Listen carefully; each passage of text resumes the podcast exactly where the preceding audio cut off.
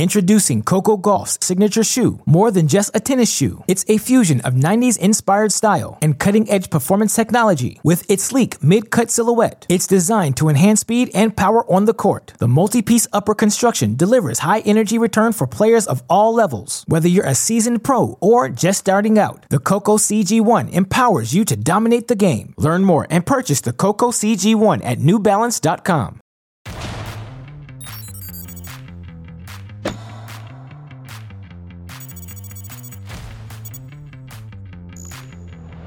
TC Live with you on a Monday night in Big D as we track a big week six across the tennis landscape. Five tournaments spanning four continents. Tennis Channel will follow the action across the horizon, bringing you 18 hours or more of live action every day. Coming up on the show tonight, Emma Raducanu plays one of her most complete matches since her U.S. Open win. What are her prospects for this new year? In Marseille. A couple of former top 10 men now in their mid 30s battling for points and for relevance in the December of their careers. Plus, Daniil Medvedev announces a schedule change that could shake up the ATP's top five. All that and more on the way as we say good evening to you. Welcome to TC Live Monday edition across four continents of tennis. Glad you're with us with Jimmy Arias and Mark Petchey. I'm Brett Haber, and we start our show with a, a bit of breaking news for you. A story that was first reported by Tennis.com earlier tonight. That is that the American star and world number four, Jessica Pegula, has ended her coaching partnership with David Witt. David Witt, of course, came to prominence working with Venus Williams for over a decade. He started with Pegula in 2019. They actually won the first tournament they ever worked together at the City Open in DC that year, but a disappointing early loss for Jesse at the Australian Open.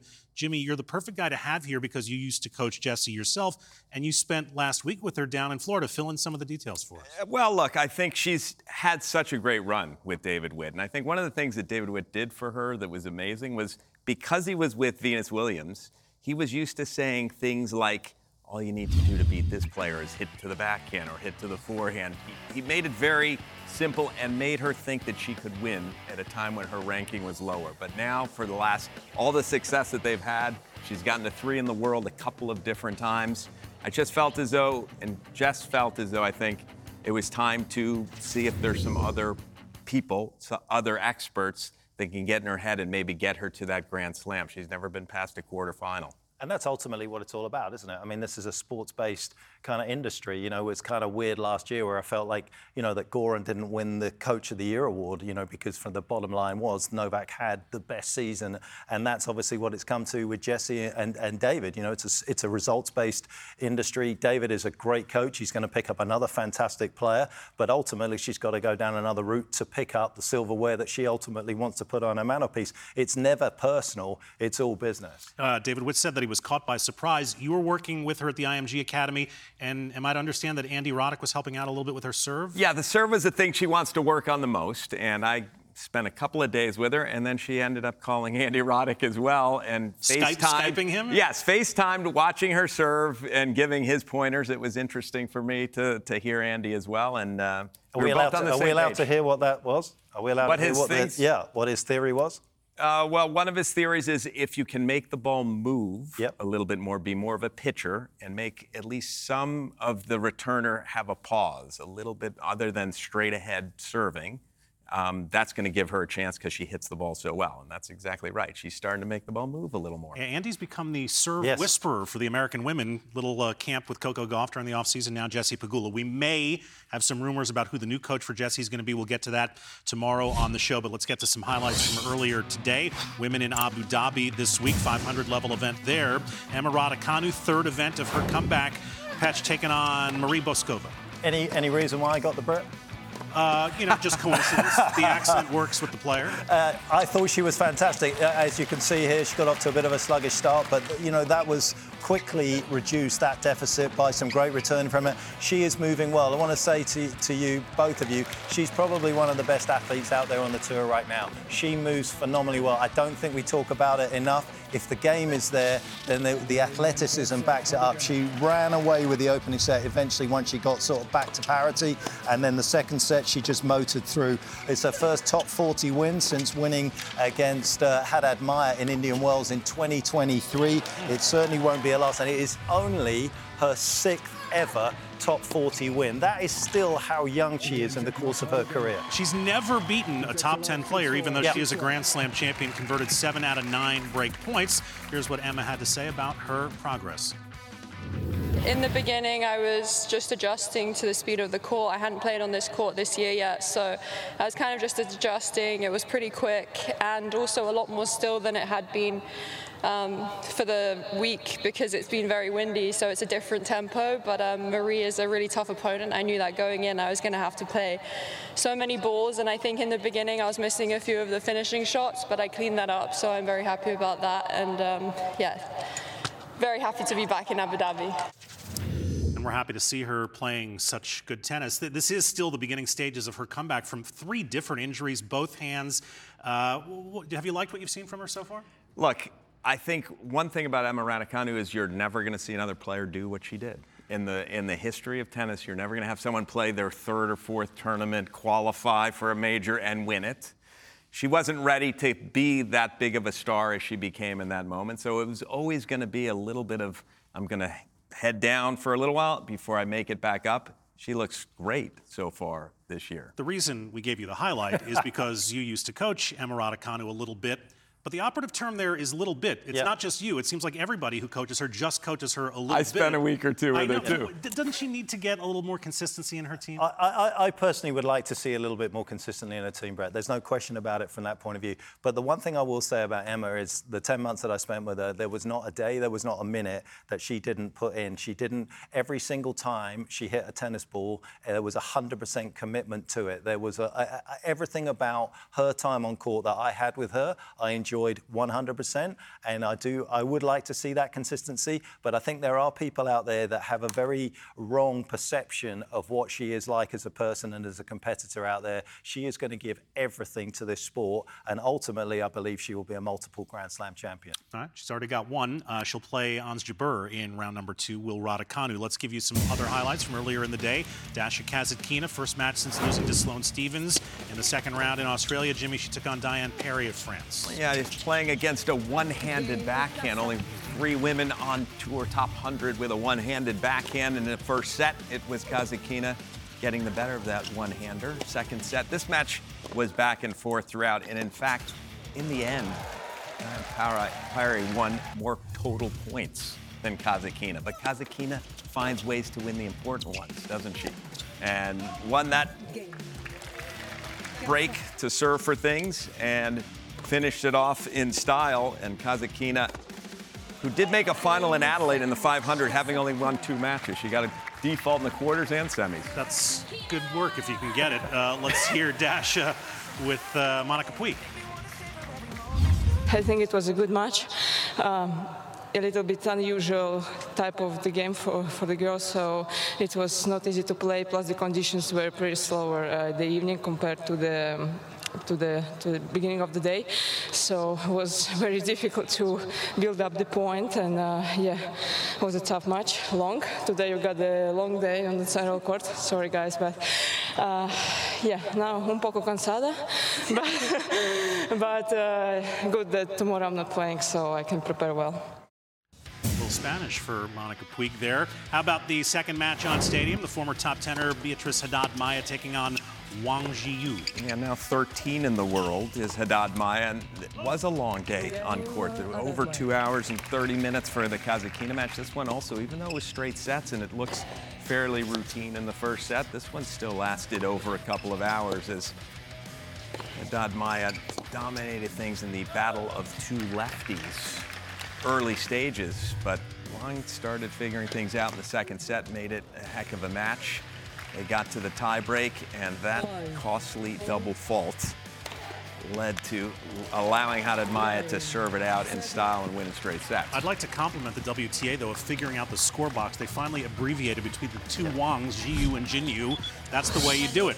Let's go to Marseille, French port city, men playing indoors there. We've got Lorenzo Musetti, who played the golden swing this time last year. Catch this time he's taking it indoors. Yeah, he'll be wishing he was playing the golden swing. It was a little quicker. It was a little quicker. Have you seen the speed of this Very court? Very slow. I mean, I mean, this is this is like treacle. I mean, It's unreal how slow this scored. By the way, I love the match. I thought it was great. Uh, Musetti got up an early break. Uh, Marta was serving at 4-3. That was a crazy, crazy 10th game that Musetti got. I mean, it does allow Musetti to come up with some remarkable shot making because he's got so much time. He could have four swings at the ball by the time it actually gets to him before he has to connect with it. It is everyone's talking in tennis about how we need to speed it up. Well, I can assure you, if you put down any more of these conditions, it's going to get slower. But there was some beautiful shot. making. I love the Italian. We all love the Italian. He's a very special player, and that was a big win for him actually. Musetti broke five times and 14 chances, could meet Andy Murray in round two. And if that happens, Petch will give you that highlight as well. That'll be four and a half hours if Andy's out there. Could be a long one. Here are the veterans we were talking about. Roberto Bautista Agut of Spain taking on the even more veteran Richard Gasquet. Yeah, incredible Richard Gasquet's dropped out of the top 100. Both these guys have Bautista Agut mostly because of injury. Richard Gasquet just because his game has deteriorated a bit as he's 37 years old. And, he speaks well, very highly of you, though. Yes. Well, I just said a bit. This is why Jimmy's yeah. got this as the veteran. No, it's okay. he's he's even first, more veteran than both of them. First set goes to Bautista Agut. It's not helpful that the court is so incredibly slow that it's grippy even on your feet, which seems to cause some back issues.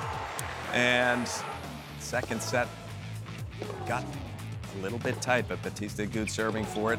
Deuce point, hitting that patented forehand of his. He's normally always cross court, but he went down the line in an important moment and got himself to a match point. Went back to back down the lines and gets through it in straight. Uh, we can't tell you that Bautista Agut will be back in the top 100 in the live rankings. He is as a as a result of this win. But as you mentioned, Jimmy, Gasquet, for the first time in 19 years, just prior to the Australian Open, drops out of the top 100. I know, Petch, that everybody likes to dwell on the fact that Gasquet never made a Grand Slam final yeah. for a guy who had so much hype when he came on tour.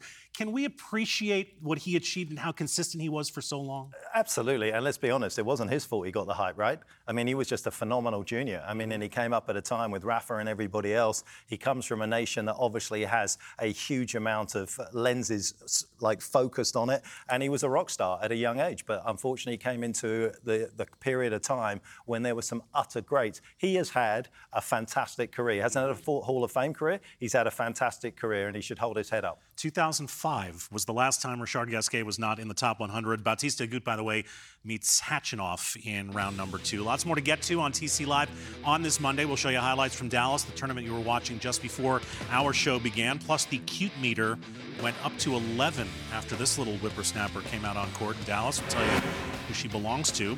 Plus, Tennis Channel's celebration of Black History Month continues with a tribute to some of the early pioneers who helped break down tennis's color barrier. That and much more.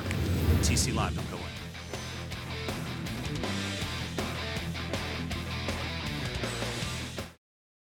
Introducing Coco Gauff's signature shoe. More than just a tennis shoe, it's a fusion of 90s inspired style and cutting edge performance technology. With its sleek mid cut silhouette, it's designed to enhance speed and power on the court. The multi piece upper construction delivers high energy return for players of all levels. Whether you're a seasoned pro or just starting out, the Coco CG1 empowers you to dominate the game. Learn more and purchase the Coco CG1 at newbalance.com.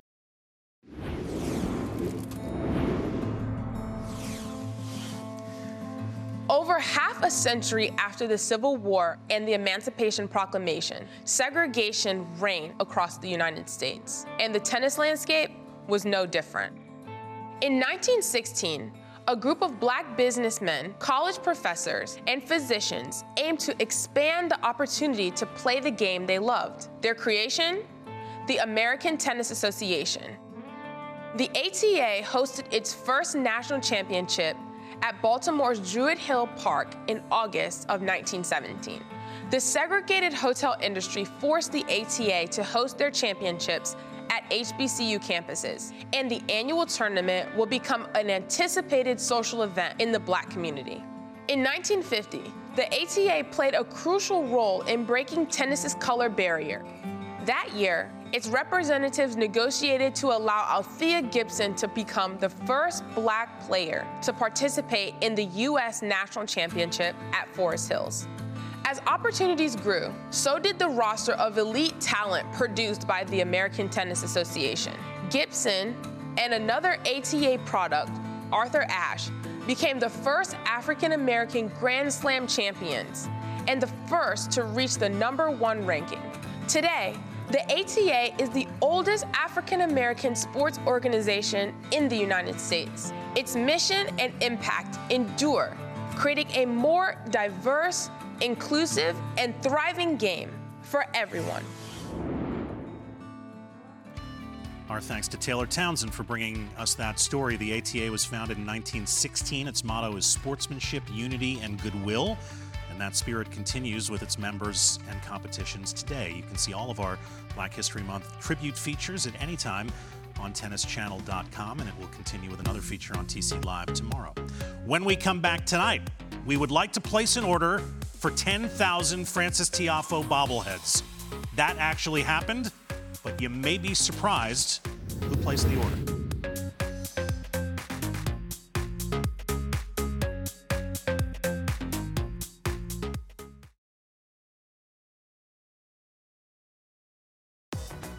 Back on TC Live, and we are now just four weeks away from returning to that beautiful place. The biggest stars in the sport return to Indian Wells next month, and Tennis Channel will be there once again with exclusive first ball to last coverage every day of the tournament. It's the BNP Paribas Open from Tennis Paradise beginning Wednesday, March 6th, part of Tennis Channel's swing into spring. Time for more highlights. In addition to Abu Dhabi, the women also in Cluj, Romania this week. That's a home game for Ana Bogdan taking on the American Alicia Parks. Yeah, a little bit of a controversy at the start here. Thought it was a uh, double up the umpire, but it was a good get from Parks, but she ended up losing the point and ended up losing the opening set as well. She was up a break, didn't play a particularly great game, as you can see there. It wasn't even close. No, I don't want to uh, didn't want to dwell on it from the umpire's point of view. but too nice. You're way too he, nice. But he didn't want to have it. He didn't have a great day. To be fair, Parks didn't have a great day on the big points as well. She was up a break in the first set, dropped her serve in a bad game, was four love down in that second set, but as you can see, pushed it to 7-5. Hasn't been playing the break points particularly well. 101st on the tour in break points saved with that serve, Alicia Park. Only two out of seven saved today, and that's been a big part of the problem for the American. Bogdan them through. All right, uh, let's go back to Dallas, the match that immediately preceded this program, Krueger and Purcell. And what do we like to say, Jimmy, of all the matches we've called this week? This was one of them, because that's exactly what we did see. This is a Brett Haber special. Stop it. and first set, we, we were expecting some good things from Purcell. He really came on strong last year, got himself to 40 in the world Krueger hasn't won many matches on tour, but has had some success in the challenger level. And that maybe be one of the reasons why he hasn't had that much success. Not finishing off easy volleys up at the net was Krueger. He was also struggling with his forehand in the midcourt that first set. Tons of unforced errors. It was a gifted set 6-2. Krueger was down 4 through 4-3 in the second, 15-40. Got through that game. Somehow managed to take that momentum, win the second set. Was down double match point when Purcell served for the third set, but broke back, got it to a tiebreak. And that was when Purcell, whose forehand had gone all over the place except in the court, suddenly he found the forehand when he had to hit passing shots, when he had a little bit of a target and finished with a forehand pass winner. All right, so on his fifth match point, he gets it done. He was 19 of 23 at the net, so Purcell gets through. Stevie Johnson also got through in Dallas through qualies to make it to the main draw, but he was overshadowed by his daughters. That's Emma and in his mom's arms, Molly Johnson. Anytime you get Princess Elsa from Frozen on center court, Petch, that's going to make the show. Ah, I mean, these are the great moments, and that's why Stevie's out there as well, isn't it? At the end of the day, you know, he's been through a lot in his life, and these are still highlights for him, and he's given himself a shot at Chris Eubanks in the opening round. And Max Purcell ensuring that Stevie does not have the worst mustache at the tournament, as we show you all the people who qualified for the main draw in Dallas. As a matter of fact, all four who got through, Jimmy, were Americans. American. Tennys Sandgren, who's had some success in his career as well. It's nice to see him playing well. All right, let's go to the social net for a Monday. Big announcement from Daniil Medvedev that as the defending champion in Rotterdam next week. He's going to skip it. Um, that makes sense. I mean, if if I had played as much tennis as he had in Australia, I'd need an extra week off also. I mean, he's certainly cramped Just up. a week? You would think. Yeah, he needs more than a week to get through what he got through there in Australia, and that fortnight is another runner-up, but uh, I don't blame him at all for pulling out of Rotterdam. How many sets did he play, Petch? 31 out of 35, potential maximum 35 for that tournament. I mean, it was just a phenomenal effort from, from Daniel, and you can understand why he needs to prepare. This was a big period for him last year, wasn't it? Five, was it he made five consecutive finals uh, from Rotterdam? He dropped out of the world's top 10 at this time of last year after Australia, and then he went on that incredible run, three consecutive wins, lost in the final of Indian Wells to Alcaraz, picks up the title in Miami as well. So it's a big, it's a big consideration in terms of points, but ultimately the right thing to do. 24 hours and 17 minutes of time on court at the Australian Open, defending also. So why does mentioned. he need time off? He's only had a day on court. Well, the thing is, he was also finishing at four in the morning, so it made it even worse. But at least we're changing the scheduling in tennis so we don't have late finishes. yeah, that's exactly right. Uh, meanwhile, we're ordering 10,000 Francis Tiafoe bobbleheads. You know who ordered them? The Washington Wizards. That's how much they love Big Foe in his hometown of DC. They're going to give him away to the first 10,000 fans into the Capital One Arena on Saturday when the Wizards play the Sixers. There's only one problem, Jimmy. What's that? He might be in Dallas. If he's in the yeah, semifinals. If he's, he's in the semifinals, he won't make the game. But how cool is it yeah. to have a tennis player have a bobblehead in an NBA game? That's the only time I believe. The one thing I said about Emma Raducanu, no player will ever do win a major again in her first or second tournament. I'm not sure any player will ever have a bobblehead in an NBA game except for the the owner of the Wizards and the Capitals, Ted Leonsis, is a huge tennis fan. In fact, he's taken lessons from Mardy Fish's dad down in uh, Vero Beach, Florida. He loves Francis. All of, well, I'm from DC. We all love Francis. We've watched him since he's a kid. I want. Please save me yeah. a bobblehead because I too am busy uh, on Saturday. Uh, looking ahead to tomorrow, Tuesday, Tennis Channel right back at it. 4 a.m. Eastern Time, another 18 hour helping of match action from around the globe. It starts in Abu Dhabi and Cluj with the women, and then we move on to France and Argentina and Dallas, and another episode of TC Live at midnight Eastern tennis never stops, and we don't either.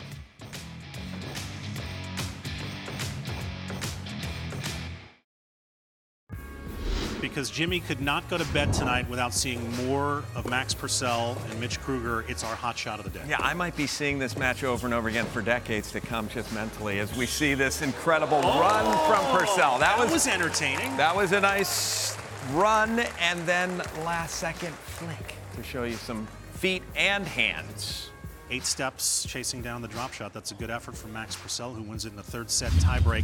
Show you our feature matches for Tuesday. We start with meeting number five between Naomi Osaka and Danielle Collins in Abu Dhabi. Then we move on to Marseille, including Andy Murray and American Sebi Korda on the menu, and some All American battles in Dallas tomorrow, including Big Banks and Stevie J, and presumably the Johnson daughters in full regalia in the crowd to watch. Dad, let's talk about a couple of these matches. Jimmy, let's start with Osaka and Collins. 3 1 lead in the head to head for Naomi, but Danielle won the last time they met at the U.S. Open just before Naomi's maternity leave. What have you seen uh, from Naomi so far in her comeback that you like? Well, I think she's playing fairly well. She seems more relaxed. Um, and when she's at her best, she was the best player in the world. I, I can't believe the final of the U.S. Open when she beat Serena, and I know that that had all the controversy. The level of play in that match, I'd never seen anything quite like it. I hope that she can get there again. She's got a tough matchup in Danielle Collins because you don't know what you're going to get from Collins either. Yeah, and I think it's tough. I mean, it's a bit like Garcia in Melbourne. I thought that Garcia played great. I thought if Garcia could continue that kind of form, she's a contender to win the whole tournament, but she just can't keep it up. It's so ultra aggressive, and obviously Collins does the same things. These are tough matchups for Osaka at this particular stage of her comeback. But I, I personally, having been there live in Australia, thought she was. Gr- I actually thought she was great. She was ahead of where I thought she'd be in the, this comeback. She says she believes she can contend with the best players in the world, the Swiateks and the Sabalenkas. It may not be this year, but she is confident that she'll do it again. Uh, in Marseille tomorrow, we want to touch on the Andy Murray match against Tomas Machac. Petch, as Murray's former coach, would you like to address? the uh, chucklehead who on social media yeah. last week said that he believes that Andy is tarnishing his legacy by what he's doing around now? Yeah, well, number one, he can't tarnish a legacy no. that already has three majors, two double Olympic gold medals, obviously the Davis Cup that he virtually won single-handed for Great Britain as well. So number one, that was a stupid comment from Kerry, who I really like actually. He's, a, he's usually a very sort of honest, straight-up journalist who's followed Andy's career, but he definitely missed the mark in terms of that particular article. It will be up on Murray's fridge right now as motivation as anything you ever say to Andy is. I actually bumped into Andy at Wimbledon at the All England Club on the indoor courts the other day. He has been sort of working hard on his serve. He's kind of just lowered the ball toss. He's trying to get a little bit more out of it, a little bit more into court. But as I said to him, he knows better than anyone else. It's not always about forehands and backhands. Sometimes it's just about toughing out your opponent, which he's going to need to do against Machac. There's no tarnishing that legacy, is there? There is not. And the one thing I'd like you to do, since you obviously talk to Andy Yeah. from time to time, he can't defend as well as he used to. Yep. So he needs to take a risk once in a while, try to hit some winners, and be okay with making a few unforced errors. To me, Good luck, Jim. that's the biggest problem for Murray is he still thinks he can run down every ball, and he just doesn't get out of the corner quite as well. I'll send him your way, Jimmy. Okay, thanks. Between these two guys, they have either coached or advised everybody that's been mentioned in this show today. That's why they're here. We're done for this Monday night. Thanks so much for joining us. For Jimmy and Mark and our entire Tennis Channel team, I'm Brett. We leave you with more images of Princess Elsa running into Daddy's arms. He'll be on our air tomorrow. We'll see you then.